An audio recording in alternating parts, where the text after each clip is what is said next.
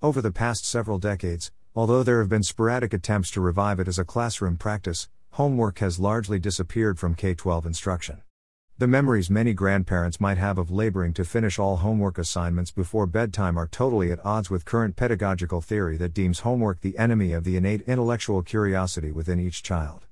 Therefore, aside from the most piddling homework that is occasionally still part of elementary school educational practice, often assigned for the sole purpose of encouraging parental involvement in a child's education, most students can presume their day is done when the final bell rings.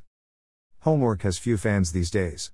Students hate to do it because it interferes with their texting and video time, parents hate it because it requires their time and attention, and teachers hate it because designing it and grading it is very time consuming.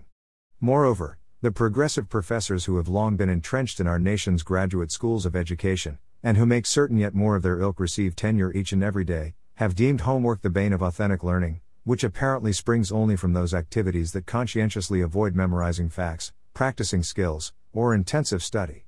The consequence of this focus on avoiding the sheer grunt work involved with learning has been generations of high school graduates whose most notable characteristic has been a stupendous ignorance of even the most basic knowledge of the world around them. Anyone who is taught at the college level has quickly learned through harsh experience that presuming even the most cursory topic background knowledge when starting a class is a grave mistake, and will guarantee a lot of blank stares unless you fill in the blank minds in advance. Homework has also collided headlong with intense pressures now put on many K 12 educators to pass every student.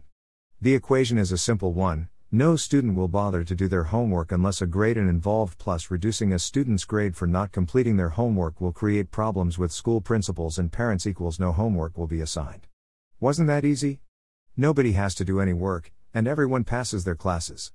Happy students, happy parents, happy administrators, and happy school board members can proudly point to the success that results from crushingly low expectations regarding teaching and learning. Are you concerned about those terrible scores on the ACT and SAT tests that your students routinely bomb? Don't be. Some students are lousy test takers. The test is only a snapshot of student progress, and everyone knows those awful standardized tests are inherently discriminatory. Got that? Besides, colleges and universities are now so starved for students that many are now ditching the standardized test requirements in favor of admission criteria that purport to evaluate the whole wonderfulness of applicants, so we're all cool. Of course, the only problem with this system is that most colleges and universities are only too happy to take a student's money, regardless whether their academic preparation is sufficient. The nationwide bloom of developmental courses in higher education, which translates into college's tuition but no college credits, has led to a continual churn of students who accumulate academic debt but never earn an academic degree. There is a reason that the six year graduate rate at two year colleges hovers around 39%. Better models of college remediation have resulted in improvements for those students whose reading, writing, and math skills require only nominal improvement, but the reality for the most academically challenged first year college students, who often have graduated from the most efficient school systems, has remained the same because a single semester typically cannot teach all that was not mastered during 13 years of being pencil whipped through public school. We can readily help students who need more practice with using source materials to support a line of reasoning in an essay. Unfortunately, those students who did not learn to even write their own names until 8th grade, true story, have likely already had their academic futures destroyed by K 12 systems that were intent on graduating them, no matter what. Isn't it great they don't have to waste their time doing any of that pointless homework?